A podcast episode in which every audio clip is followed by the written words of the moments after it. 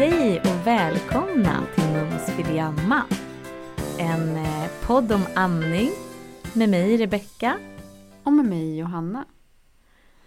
Och idag har vi ju ett helt eget avsnitt. Vi har haft några sådana, men vi tänkte att det här avsnittet skulle vara sista för den här säsongen. Vi har ju varit lite så här, gud, hur kommer det här gå hem, den här podden? Kommer vi ha några lyssnare? Kommer det vara efterfrågat på det sättet som vi tror att det är? Men vi har landat i att vi vill fortsätta med det här. Vi tror ju att det här är så himla viktigt. Mm, det tycker vi. Och vi, även om det inte är extremt många lyssnare, så de som lyssnar har kommit med så positiv respons. Så bara de som uttrycker att de tycker det är bra och intressant och att det ger mycket, det gör ju oss jätteglada. Mm, verkligen. Så varje enstaka person blir vi jätteglada över att höra. Verkligen. Mm. Vi har ju haft fantastiska gäster. Det känns ju som att det är de som gör podden och inte vi. Mm. Bara anordnar så att de kan ha någonstans att spela in på. Typ. Mm. Vi tänkte att vi skulle prata lite om de avsnitten. Liksom så här, ta ut lite viktiga saker som vi tycker har varit viktiga. Prata lite kring, lyfta lite. Mm. Precis, som kanske till och med har fått oss att börja fundera lite. Kring hur vi själva tänker och hur vi själva jobbar. Eller vill jobba i alla fall. Mm. Vår förra gäst sa det ju så himla bra. Liksom, hur snårigt allting kan vara. Och hon var ju också barnmorska som du och jag, Martina. Det kan vara så svårt ändå att hitta rätt, våga tro på sig själv. Det är ju en återkommande, det märker vi hos alla. Så här, våga tro på sig själv. Mm. Det är svårt. Och veta vart man ska vända sig när man behöver hjälp. Och hur mycket man vågar lita på den hjälpen. Och så mycket osäkerhet. Verkligen. Hos alla. Mm. Om vi börjar med vårt första avsnitt då. Nej, inte vårt första avsnitt. Det är med dig och mig, tänker jag att vi kanske inte... Eller har vi så mycket att säga om vårt introduktionsavsnitt? Jag tycker kanske inte det. Utan vi går direkt på vårt första gästavsnitt. Mm, med Irmeli. Mm. Så himla kul. Det var ju liksom så här... Avsnittet med Irmeli tycker jag var så bra. För att hon nämnde... så mycket som jag tror att många känner igen. Det var kanske inget jättespecifikt. Och det var ett jättestort problem. Eller det och det. Men det var så mycket som ändå spelade in i hennes berättelse. Dels hennes förlossningar. Hur de hade varit. Och sen så även någonting som jag tog till mig väldigt mycket. Det var ju hur det hade sett ut med barnens viktuppgångar och kontakter med BVC och så. Det jag tror många känner igen sig. Och det tycker jag är jätteviktigt att prata om. För att det kan vara en så otrolig stress hos en förälder. För det enda man vill är ju att ett barn ska må bra. Och då ha den här påspädningen från någon kunnig yrkesperson som säger att du behöver göra si, du behöver göra så för att det ska bli bättre för ditt barn. Mm. Och våga ens ifrågasätta det. För man själv tycker att jag känner mitt barn bättre. Det är ju... Jag tycker det är så jäkla modigt bara. Verkligen. Och hon pratade ju också om så här att hon hade vågat lyfta lite de här sakerna med andra mammor hon träffade. Och märkte ju där att så här, gud, hon är inte ensam i det här, att känna sig ifrågasatt. Och hon kände ju inte riktigt tillit till den första BVC-sjuksköterskan som hon gick till. Och hon gjorde ju faktiskt så att hon bytte till slut och kunde känna en helt annan tillit. Och ja, men det vart bättre för dem allihopa. Mm. Men det var ju någon mamma där som hade sagt att hon ljuger för BVC.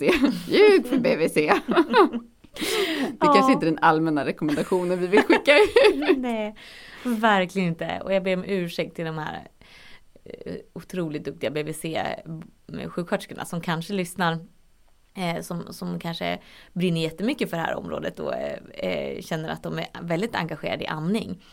Men som det är alla yrkesgrupper så är inte alla lika engagerade i alla områden. Och det vet vi ju, det är ju samma sak för oss. Mm.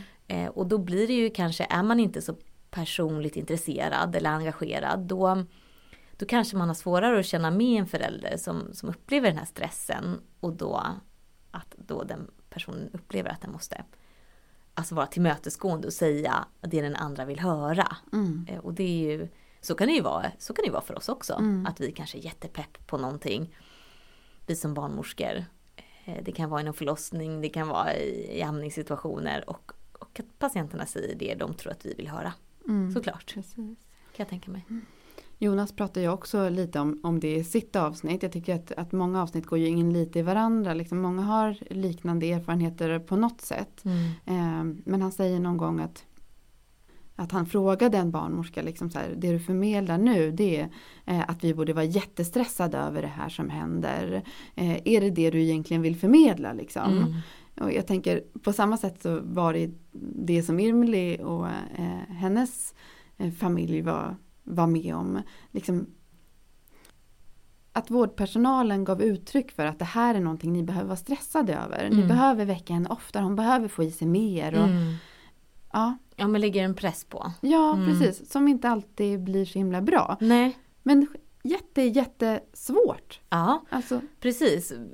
Vi pratade om det lite innan. Allt behöver inte vara svart eller vitt. Man behöver vara inkännande och lyssna in. Men man behöver kanske också vara tydlig med... att det är en skillnad på att vara tydlig och känna in personerna, patienterna eller den födande, den som ammar, och skillnad på vad som faktiskt behöver göras eller vilka råd man behöver ge och så. Behöver inte vara så strikt kanske, men om det är så att det finns medicinska riktlinjer och anledningar till det man gör, så får man ju informera, men på ett schysst och bemötande sätt. Typ så. Verkligen. Och man informerar om varför man rekommenderar det ena eller det andra. Men nu går jag per automatik lite in i Jonas-avsnittet. Men jag tänker att vi kan gå in lite i varandra. Men det berättade ju Jonas också om att de hade mött till exempel vid något tillfälle. Dels en barnmorska som först hade ganska mycket liksom upplevt att de tagit över. Gett tillmatning, varit väldigt liksom sådär på det sättet. På ett sätt som var tokigt. Och sen mött någon annan som var mer liksom såhär, nej men det är okej. Ni kan bara följa barnet och det är naturligt och så vidare. Vilket också hade blivit tokigt. För det hade resulterat i en större viktnedgång om jag förstod det rätt. Och att det där mellanlandet, det är det som vårdpersonal tänker jag, som man måste hitta. Ja, försöka uppnå i alla fall. Precis. Det kan ju vara jättesvårt, men... Absolut, gud ja. Det är en jätteutmaning. Det är ju någonting vi får jobba på. Så just, precis som du säger Johanna, just av den anledningen så avsnittet med Jonas tycker ju vi är ett otroligt lärorikt avsnitt. Särskilt för oss som jobbar med amningsvård. För att lyfta partnerperspektivet som faktiskt är otroligt viktigt. Som vi kanske ofta glömmer. Och hur viktig den personens roll är. Också för den som ammar. Vi pratar ju ofta, tycker jag, mycket om evidens. Liksom, vad är evidensbaserat och så vidare. Och det är ju evidensbaserat att en stöttande partner hjälper till i amning. De håller på att forskas ännu mer på det just nu. Ja, precis, partnerperspektivet. Kul. Och jag tyckte att Jonas lyfte så himla många bra grejer. För många partners tycker jag ändå kan känna lite så här, men hur kan jag hjälpa till liksom? Och han kommer lite så konkreta tips tycker jag. Bara hela så här massera grejen liksom. Skapa en trygg miljö. Sköta markservice pratade han ju om. Precis, man kan släppa allting runt omkring. Och bara fokusera på att slappna av och amma sitt barn. Verkligen. Ja. Men också tänker jag hela den här grejen. Bekräfta. Validera. Validera mer. Ja. Nej men verkligen bekräfta och vara inkännande till varandra pratade han också om. Att liksom känna av, vad behöver du, vad behöver jag? Hur ska vi möta varandras behov och sådär. Så väldigt viktigt när man är nybliven förälder. Det är ju en väldigt stor omställning. verkligen. Mm. Att man är fortfarande sin egen person. Mm. Även om man är förälder också. Mm. Om vi går över till nästa gästavsnitt efter Jonas, så var det ju Louise. Lolo, det känns konstigt att kalla henne för Louise, för det kallade henne för Lolo sedan jag var 5 år gammal. Och det var ju ett väldigt speciellt avsnitt. Inte alla som går igenom det hon har gått igenom. Jag förstod inte ens riktigt hur illa det var, för hon berättade så detaljerat när hon var här. Det är ju extremt. Det som är så fint i avsnittet är att rent konkret så känns det så skrämmande kanske för någon som inte varit med om det här, eller kanske inte ammat ett barn innan och känner att åh herregud, kan det här hända? Så kan det kanske vara lite avskräckande. Men det är samtidigt var så positivt hennes avsnitt, för att hon ändå var så positiv till att amma och fortsätta med det. Verkligen. Och att hon beskrev en positiv amningsupplevelse. Ja. Och hon satt ju här och var höggravid med sitt andra barn som hon födde bara liksom kort efter att hon hade varit här. Mm. Och hon ammar det barnet. Ja. Mm. Ja. Har inte alls fått något problem med bröstbölder. Inte alls. Inte tillstymmelse till problem. Vad jag vet. Än så länge. Och, men hon har ju varit så otroligt förberedd nu. Hon har ju lånat kurslitteratur av mig och läst. Nej men... och för hennes del så tror jag att det gjorde jättemycket att vara förberedd den här gången. Mm. Hon kände att det hjälpte henne mycket. Mm. Och hon på något sätt hade lite koll på vad hon skulle titta efter och vilka varningssignaler som finns, och på ett helt annat sätt. Mm. Ja. Men det beskriver ju Ymir också lite så här. Hon var mer förberedd inför andra barnet. Gjorde en mer amningsplan än tidigare. Mm. Och det vet vi ju är en... Att man tänker inte så mycket på amningen när man är gravid. Att det är vanligt. Ja, verkligen. Och det bevittnar ju barnmorskorna på mödravården om. Att de upplever att de har svårt att nå fram till de gravida när de pratar om amning. Mm. För de upplever att det är så långt bort i deras verklighet. När det inte ens finns ett barn. Och det kan man ju förstå. Det blir lite diffust och, ja, och nästan overkligt. En tanke på att amma ett barn. Men ja, det är ju det vi gärna vill lyfta. Att man ändå ska faktiskt läsa på och förbereda sig lite om man kan det. Och det tror jag att Lolo säger också i sitt avsnitt. Att liksom när hon började få symptom på bröstbölder. Och hon började googla och liksom fick upp bröstbölder. Så här, hon har aldrig hört om det. Och önskade ändå att hon hade fått lite information om det under... graviditeten. Mm, mm. Det tog jag med mig, för jag tänker, vi som har en del amningsföreläsningar och sådär, vi pratar ju om mycket normalt, liksom vad som är normalt att förvänta sig och så vidare. Men att det kanske inte är helt fel att nämna lite saker, prata om saker som inte är helt normala, just för att man inte ska kunna känna sig så hemskt ensam, liksom ensamast i världen. Precis. Och jättetydligt kring vad man ska söka hjälp när man får problem. Mm. Där hade ju hon så himla otur, men också dels otur för att hon inte hade fått så bra information om vart man ska söka hjälp, men också just i de dagarna där hon fick som mest problem, så var det ju också i samband med helg, jul och nyårsdagar där BVC har stängt och inte bästa perioden på ett år att bli dålig liksom. Nej, verkligen inte. Men till slut så kom hon ju till amningsmottagning, och det kändes ju som att det var där hon verkligen fick hjälp. Men också så himla tokigt då. Jag tror hon sa att hon hade så 15 besök på amningsmottagning. Alltså det är så sjukt mycket, och hon träffade väl i princip alla som var anställda på den amningsmottagningen, tänker jag. Och kände så här, alltid få börja om. Ja, ingen kontinuitet. Berätta från början. Ja, men hon berättar ju också att hon träffar den fantastiska mannen som uppmanade henne att komma liksom, när han jobbar. Ja. Och vilken skillnad det lät som att han gjorde för henne. Tänk Gud, om han hörde det här. Ja. Det ska ju alla ta till sig som jobbar inom sjukvården, oavsett vad man jobbar med. Det vet ju vi att kontinuitet är det bästa. Verkligen. Att man liksom ska försöka träffa samma personer. Mm. Och jag tänkte att vi skulle lyfta det här med amningsstolar. Att det finns faktiskt, även om det inte är jättemånga, det är inte alls lika många som har hört om amningsstolar som man har hört om förlossningsstolar. Och jag kan ingenting om amningsstolarnas uppdrag heller egentligen. Eller sådär. Det finns en hel del amningsstolar på Instagram. Ja, ja, men precis. Och det är ju egentligen så som jag har sett det liksom, ordentligt. Ja. Och det tycker jag är en så bra grej. Tänk att ha någon specifik person som har extra kunskap kring amning. Nu menar jag liksom inte bara barnmorska eller barnsjuksköterska, utan någon som är extrautbildad, brinner extra för amning, som kan stötta dig, möta dig där du är. Mm. Jag föreställer mig att det är svindyrt dock. Mm. Men i en annan värld, i en framtid kanske. Eller... Mm. Det kan bli mer av en verklighet kanske. Mm. Ja, och... i vårt samhälle. Det var bara, jag vet inte ifall det är dyrt, men jag förutsätter att det är det. Mm.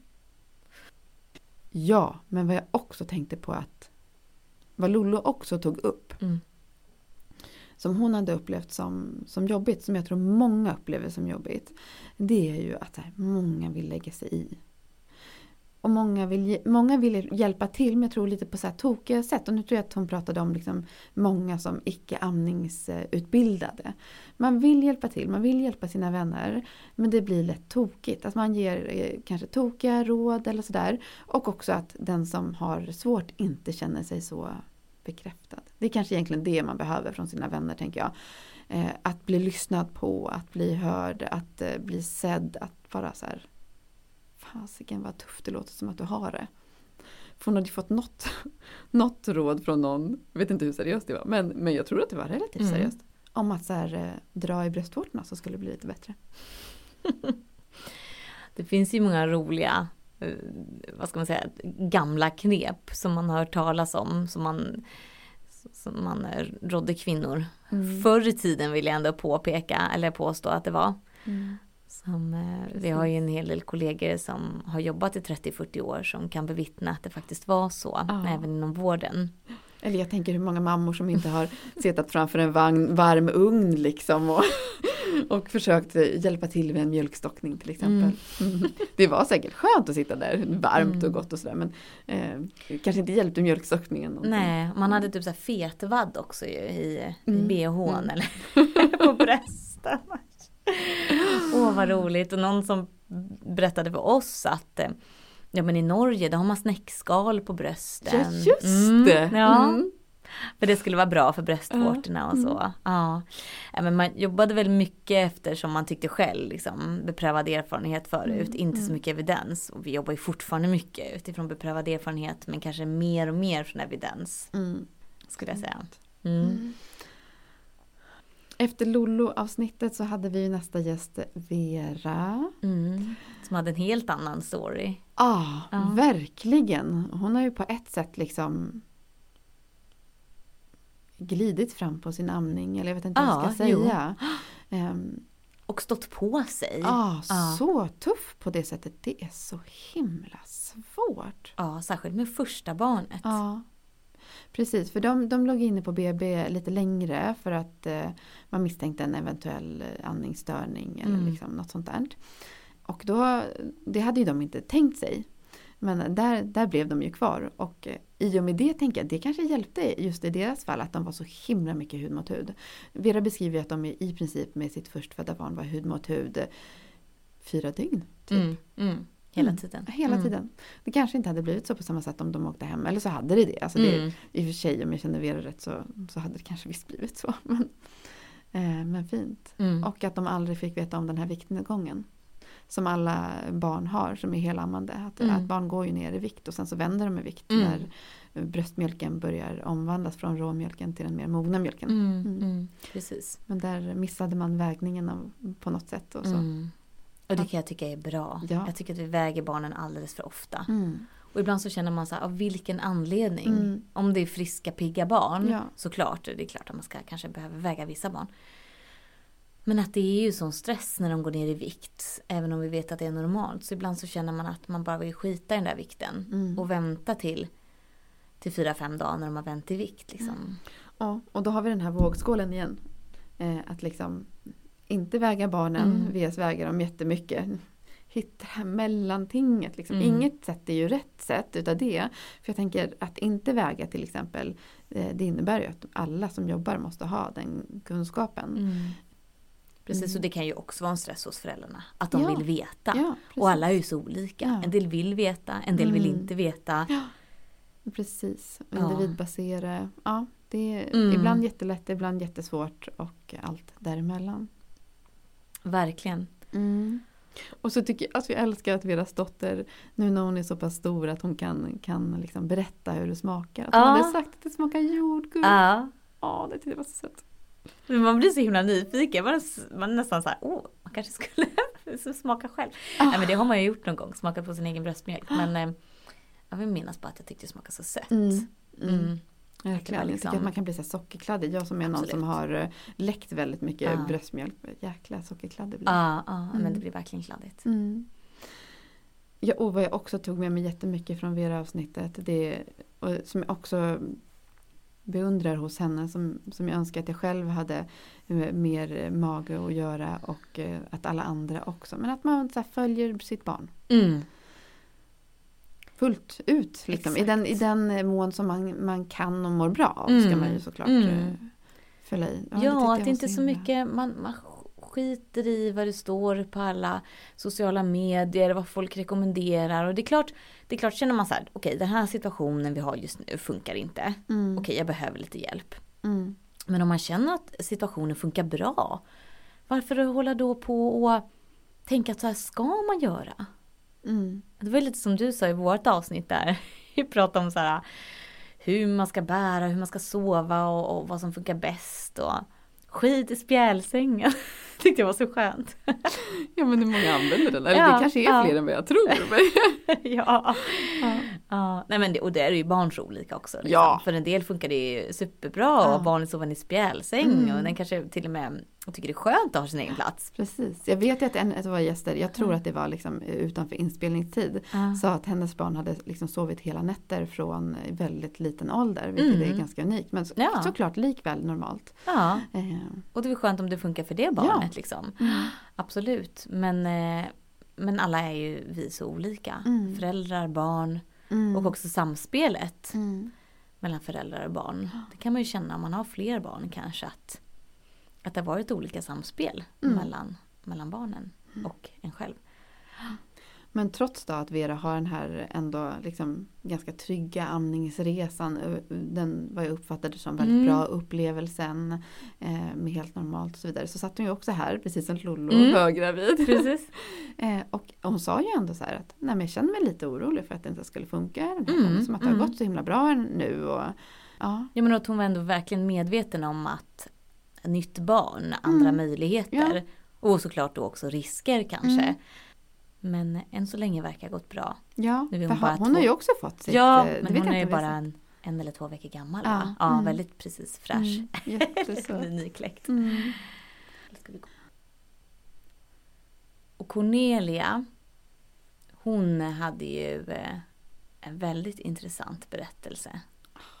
Så tufft. Men också så lärorikt för oss att lyssna på. Eller jag känner...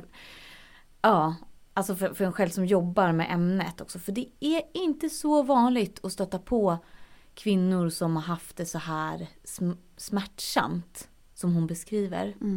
Men och så vi som jobbar BB eftervård på sjukhus möter ju inte dem oftast på samma sätt liksom efteråt. Vi precis som hon ju, precis som hon ju var tydlig med att det här kommer ju först efter 3 dagar.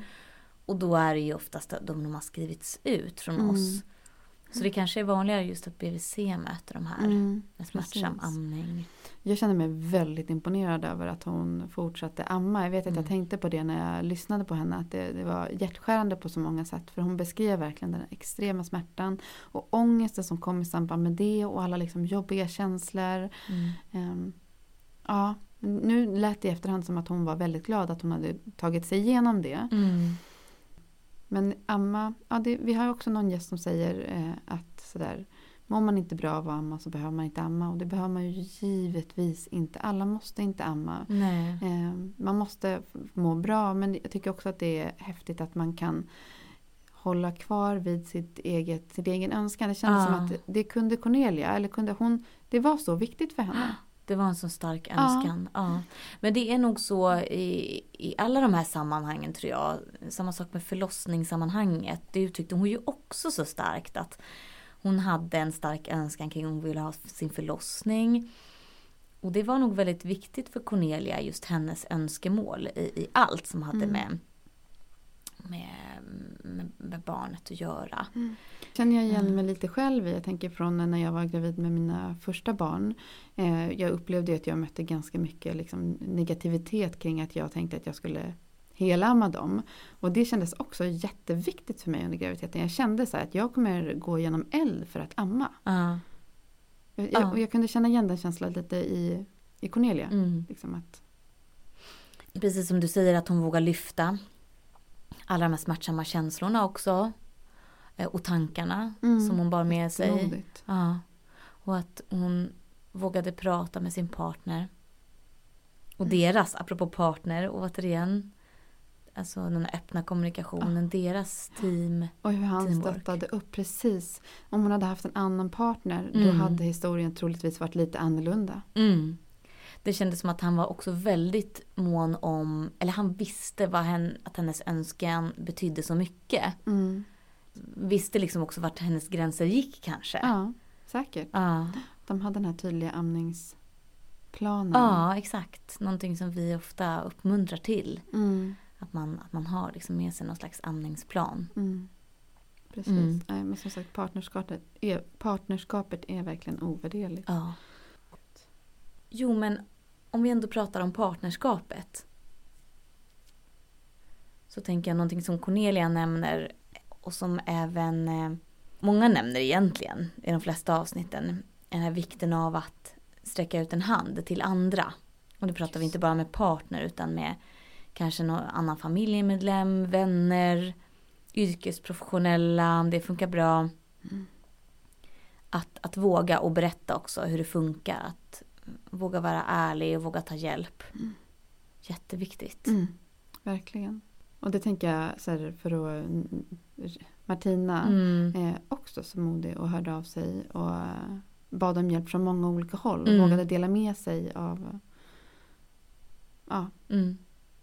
och jag tror lite så här backside information. Jag tror faktiskt att Martina och Cornelia har pratat lite med varandra också. Martina och Cornelia är kollegor. Mm. Just det. Stöttat varandra. Fint att kunna ha det. När man är båda i lite samma situation. Fick barn ungefär samtidigt. Och ändå skönt att få höra om varandras problem lite grann, kan jag tänka. Alltså, vet också så här, de har haft ganska olika svårigheter. Skönt med fokusera på något annat. Och få höra om någon annans problem. Mm. Men jag tänker att det också kan minska känslan av lite så här, att man känner sig som en dålig förälder. Ja, verkligen. Mm. Att när man inte känner sig lika ensam, så känner man sig inte lika dålig heller. Ja, och då, och återigen, prata mera. Mm. Det är det här som är kärnan till allting, tror jag. Mm.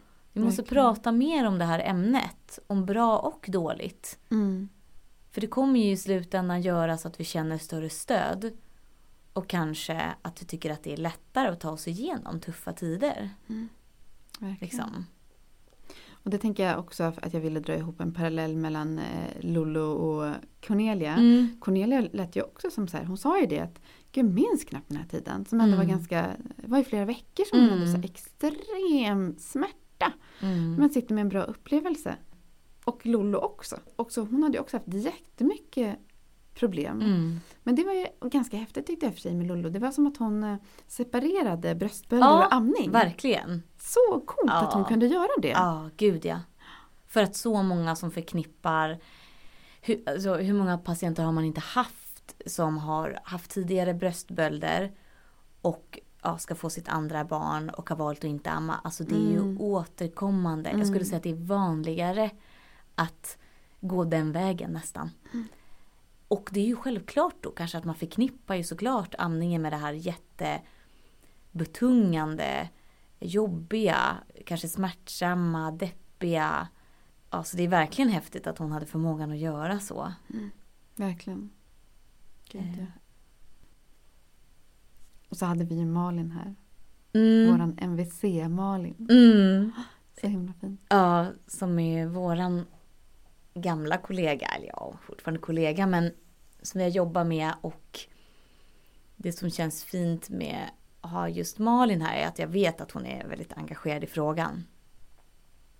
Och jag tänker att kanske om man väljer att jobba på mödravården och kanske har mest fokus på graviditeten, så det kanske inte är jättevanligt att jobba mycket med amning. Nej. Jag skulle inte tro det.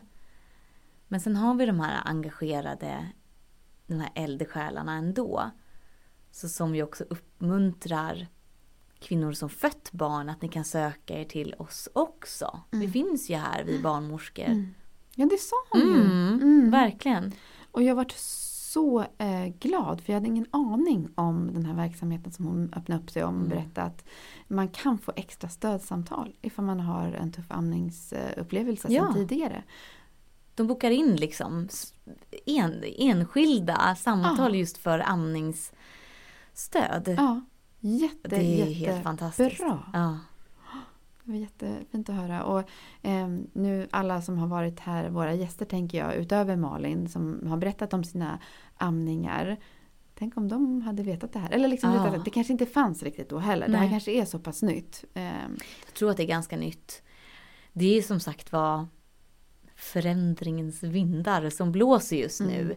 Det jobbas jättemycket på det här med att vi ska stärka upp amningen i vårt samhälle. Mm. Det pågår jättemycket projekt. I alla fall i Region Stockholm. Så mycket jag har insatt. Där man jobbar på det här med att vi ska försöka förbättra möjligheten till amningsstöd och hjälp för de som vill och önskar amma. Mm. Och förmå de som vill och kan amma. Och längre perioder.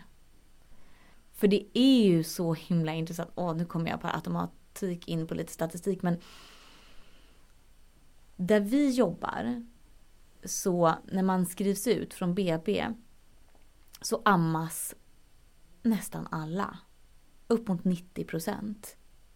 Hur kommer det sig då att mindre än hälften ammar några månader senare? Mm. Då är det ju någonting som har hänt. Förstå vad många som lägger ner av anledningar kanske som är enkla att lösa. Bara de får det stöd och den hjälp de behöver. Mm. Och det är ju ofta ett glapp också, tänker jag. Men att man skrivs ut från BB och så här, innan BVC fångar upp. Att mycket kan hända på bara ett dygn. Precis, det är ju min hjärtefråga just nu. Amningsstöd vårdkedjan, jag vet inte hur man ska uttrycka sig, men amningsvårdkedjan, det tycker jag är en jätteviktig fråga. Och jag upplever bara de senaste månaderna har jag fått till mig, mycket privat men också på jobbet, kollegor, barnmorskor, undersköterskor, läkare och privat som inte har någon aning om vart de ska söka hjälp. Och det är ju helt sjukt egentligen. Mm. Vi vet att om vi har en öroninflammation så söker vi till vårdcentralen. Om vi har brutit ett ben så söker vi till akuten. Liksom. De flesta vet liksom hur de ska söka vård. Men när det kommer till amning så gör vi inte det. Och vi började ju prata om det i Martinas avsnitt. Men jag vill gärna spinna vidare på det här, för jag tycker att det är så otroligt viktigt. Och jag kan bli så frustrerad över att informationen är så knapphändig. Så att om det ska brista på en sån sak, att man inte får rätt vård vid rätt tid, så blir jag så jävla frustrerad. För det är inte där det ska brista. Det ska vara en mamma eller ett barn som väljer att sluta amma för att de vill det. Eller för att de känner att det är det de behöver. Inte för att de måste av någon anledning. Och där är det ju, om vi bara förtydligar hur det funkar, så är det ju så här: innan du får ditt barn så kan du få liksom lite förebyggande hjälp och information på mödravården hos din barnmorska. Sen när du väl föder ditt barn, så finns ju vi som barnmorskor och undersköterskor och en del sjuksköterskor som jobbar på förlossning och BB. Sen är det väldigt bra om direkt när man har fått sitt barn att redan då kontakta BVC. Det är BVC man har tänkt att gå till. För att ju tidigare man kontaktar BVC, desto snabbare får man en tid. Och jag lovar er att oavsett om ni har amningsproblem eller inte, så kommer ni tycka att glappet, även om det bara är några dagar, mellan BB och BVC kan kännas som en evighet. För att man känner sig kanske ganska utelämnad. Särskilt som förstagångsförälder. Så att sök, om ni lyssnar och inte har fått barnen eller ska få flera barn, så verkligen sträck ut en hand till BVC så snabbt ni kan. Vi försöker bli bättre på, när man har haft behov av amningsstöd på BB, att vi kan också kontakta BVC. I specifika fall så kanske man behöver kontakta en amningsmottagning. Sen när ni är utskrivna från oss på BB, då får man ju komma tillbaka till ett återbesök, och så är det ju oavsett var man har fött barn någonstans. Kanske beroende på hur lång vårdtiden har varit, men de allra flesta kommer tillbaka på ett återbesök. Och signalera även där om ni tycker att det är problematiskt, så att ni får ett extra besök med oss. Och det kan vi vara generösa och erbjuda ibland, men ibland så kanske man kanske inte snappar upp att det är ett problem. Så be om det. Och sen så tar BVC över. Och jag menar, ambitionerna är ju att det inte ska gå mer än ett par dagar. Och är det så att det är mycket strul, så se till att ni får tidig kontakt. Och är det så att BVC-sjuksköterskan inte kan hjälpa dig med någon problem du har, så kan de lotsa dig vidare till den amningsmottagning som de är kopplade till. Det finns ju ett gäng amningsmottagningar. Nu pratar jag om Stockholm. Jag har inte så bra koll på hur det ser ut ute i landet. 8-9 stycken tror jag. Nu pratar jag Stockholm och omnejd då. Och det är även liksom Södertälje, Sollentuna. Alltså det är norr och söder om stan också. Det är bara att googla på amningsmottagningar, så får ni fram vilka som finns. Och där kommer de upp de som är för Stockholms, som styrs av landstinget. Eller Region Stockholm kallas det numera. Så det finns ju ett gäng privata också. Om de inte kan hjälpa dig så kan ingen hålla på att säga. Nej, men de är ju verkligen experter. Och jag skulle säga att får du någon typ av problem de första dagarna när man har gått hem, så ring alltid till BB. Alltså även om det har gått 2-3 veckor, du kan alltid ringa till oss, för att vi kan lotsa vidare dig dit du behöver komma. Jag vill inte nedvärdera 1177, men de har ingen amningsutbildning. Så. De kan jättemycket mer. Mm. Men just amningen är inte deras huvudämne. Jättebra, jätteviktigt att vi bara drog en sån här, eller vi, det var ju du. Jag tänkte också att jag vill bara flika in, nu när vi använder så himla mycket sociala medier, att det finns faktiskt mycket, och många Instagram-profiler, Facebook, börjar säkert komma på TikTok och liknande plattformar också, men de kan jag mindre om. Ja, och jag vill varmt rekommendera babybaby.se. Det finns ju både på Instagram, säkert på Facebook, oklart. Men så finns det en hel hemsida. Mm. Och amningshjälpen. Amningshjälpen.se kan ni gå in på. Det finns ju jättemycket hjälp också, råd och stöd. Och det finns en funktion som heter hjälpmamma. Och det är andra mammor som har kanske haft olika erfarenheter som finns för att stötta och hjälpa de som behöver. Och amningshjälpen har även en hel del bra amningshjälpsmaterial, eller vad man ska säga. Bland annat det som Martina berättade om, tillmatningssätt. Det är kanske inte alla som vet vad det är, för det är ju inte jättevanligt. Det är inte alla som behöver använda det. Det kan ni ju googla på, så kommer ni se bilder. Men det är ju det används för väldigt många för tidigt födda barn. Det använde kanske ni, Johanna. Mm. Nej, ni gjorde aldrig det. Nej. Jag visste inte ens att det fanns faktiskt när jag födde mina. Kanske börjar bli vanligare och vanligare. Men, och det är ju om barnet behöver tillmatas på något sätt. Det kan vara tillmatas egen bröstmjölk eller tillmatas med formula. Och barnet ammas eller suger på bröstet. Så är det som en liten, antingen en spruta eller behållare som går till en liten tunn slang som är kopplad. Eller som man liksom sätter fast med en liten tejpbit ut mot bröstvårtan som barnet suger på samtidigt. Så samtidigt som barnet ammar och suger så får i sig extra mat av något slag. Och det var precis det som Martina pratade om, att de hade använt sig av det. Och det hade hon, det var som en uppenbarelse. Men just det finns ju. Mm. Precis. Och alla de här andra grejerna som hade skapat öset hennes liv. Mm, eller deras liv. Jag tyckte att det var fint att hon ändå sa att hon inte ångrar någonting. Jag frågade om hon skulle vilja göra något annorlunda ifall hon fick spola tillbaka tiden. Men hon svarade nej på det. Det tyckte jag också var fint. Mm. En fin känsla tänker jag att man sitter med i slutändan ändå. Mm. Men vanlig känsla. Också den här rädslan att inte vara tillräcklig. Exakt. Mm. Men också att hon har tagit med sig mycket av det hon har varit med om. Och det kanske kommer hjälpa henne att kunna stötta andra i framtiden. Mm. Även om alla är olika och alla behöver olika råd och stöd så kanske förståelsen blir större. Mm. Lättare att möta personer med problem. Men också, jag tänkte också på det med Martina, att det är jättebra att man hör av sig, pratar med många, säger ingenting om det. Jag vill förespråka det. Mm. Men ibland så kan det bli rätt rörigt i en själv ifall man får många olika perspektiv och har svårt att sålla det där. Mm. Man får känna av vem man är som person. Mm. Om man behöver många råd för att liksom kunna välja ut det som passar bäst. Eller om man känner att det här blir för mycket liksom. Mm. Och jag upplevde ändå, eller jag lägger säkert i en del värdering, men jag tänker ändå att känslan av att känna att man har gjort många olika saker faktiskt kan vara positivt. Mm. Jag tror ibland att det kan vara det. Jag kände det starkt när vi gjorde våran IVF. Vi pratade lite jättekort om det också. Att det kändes bra att få göra saker för att liksom försöka bli gravid. Jag tycker att det var samma sak.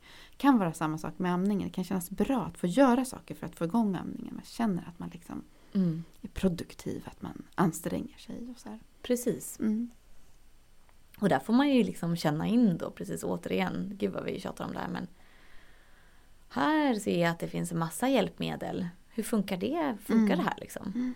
Ja men en del kanske bara, ja men du tycker det funkar skitbra med de här 5 olika momenten. Mm. Mm. Medan andra bara, nej men alltså det här är ju overload. Ja. Ja men vad funkar bäst då? Ja. Det som funkar är bra. Liksom? Mm. Mm. Exakt. Vi har ju några ämnen som vi inte har berört så mycket. Så vi tänker att vi kanske bara vill nämna och prata lite kort om. Som vi tycker är viktiga. Och som vi drömmer om att vi faktiskt kan ha riktiga gästavsnitt på. Mm. Till exempel sammamning. Mm. Det innebär ju att om man är ett samkönat par eller föräldrarpar, 2 kvinnor, så kan båda amma.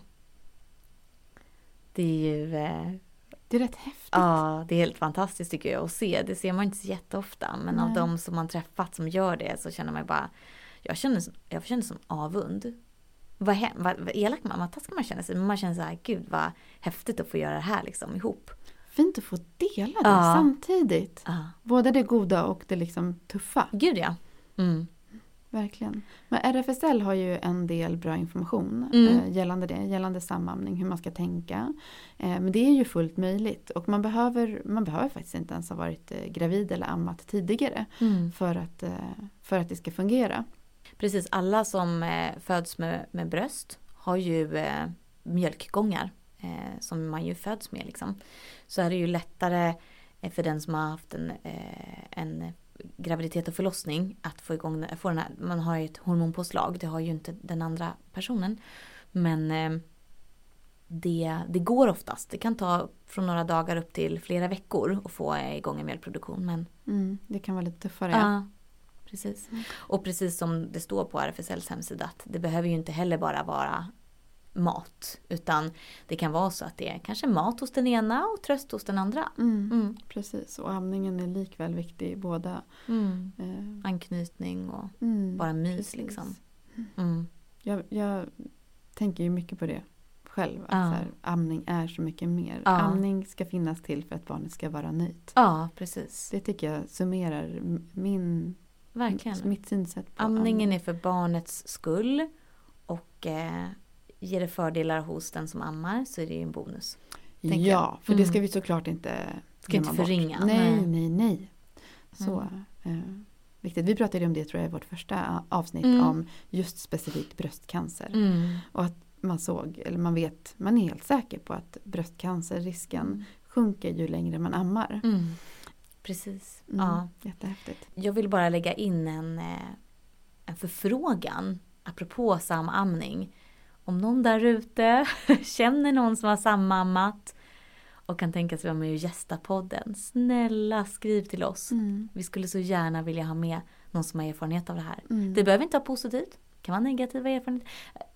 Några typer av erfarenheter. Alla erfarenheter är ju välkomna här.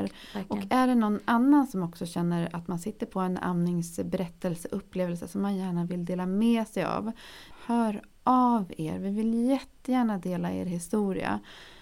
Det är viktigt. Alla historier är unika. Det är verkligen så. Ja, vad ska man säga, Johanna? Jag tycker att den här säsongen och våra gäster, våra poddgäster, för mig har det varit så otroligt lärorikt. Jag har lärt mig så mycket och jag tror att jag har blivit en bättre amningsstödperson på jobbet.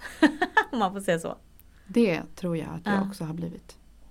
Och en större förståelse. Vi kanske har blivit bättre föreläsare, du och jag. Vi som håller i amningsföreläsningarna på jobbet. Det tror jag också. Jag tycker att alla gäster har varit så extremt modiga, ärliga, öppna. Jag har känt så mycket i samband med varje inspelning. Och också att man själv har fått upp ögonen för vissa typ av vissa områden och ämnen och sånt som man kanske inte själv har reflekterat så mycket över. Så otroligt imponerande. Verkligen. Jag är helt säker på att alla våra avsnitt har stor betydelse. Gud, och att de kan göra skillnad på riktigt. Så med det här så vill vi kanske säga hej då för nu, men vi ses igen. Vi kommer att släppa mer avsnitt, men vi tar lite julledigt. Precis, det blir till våren. När exakt vet vi inte, men vi kan gå ut med informationen lite innan på vår Instagram. Och vi längtar. Ja, det ska bli jätteroligt. Hör av er med frågor, kom gärna med feedback. Är det något vi ska tänka på? Gör vi någonting tokigt?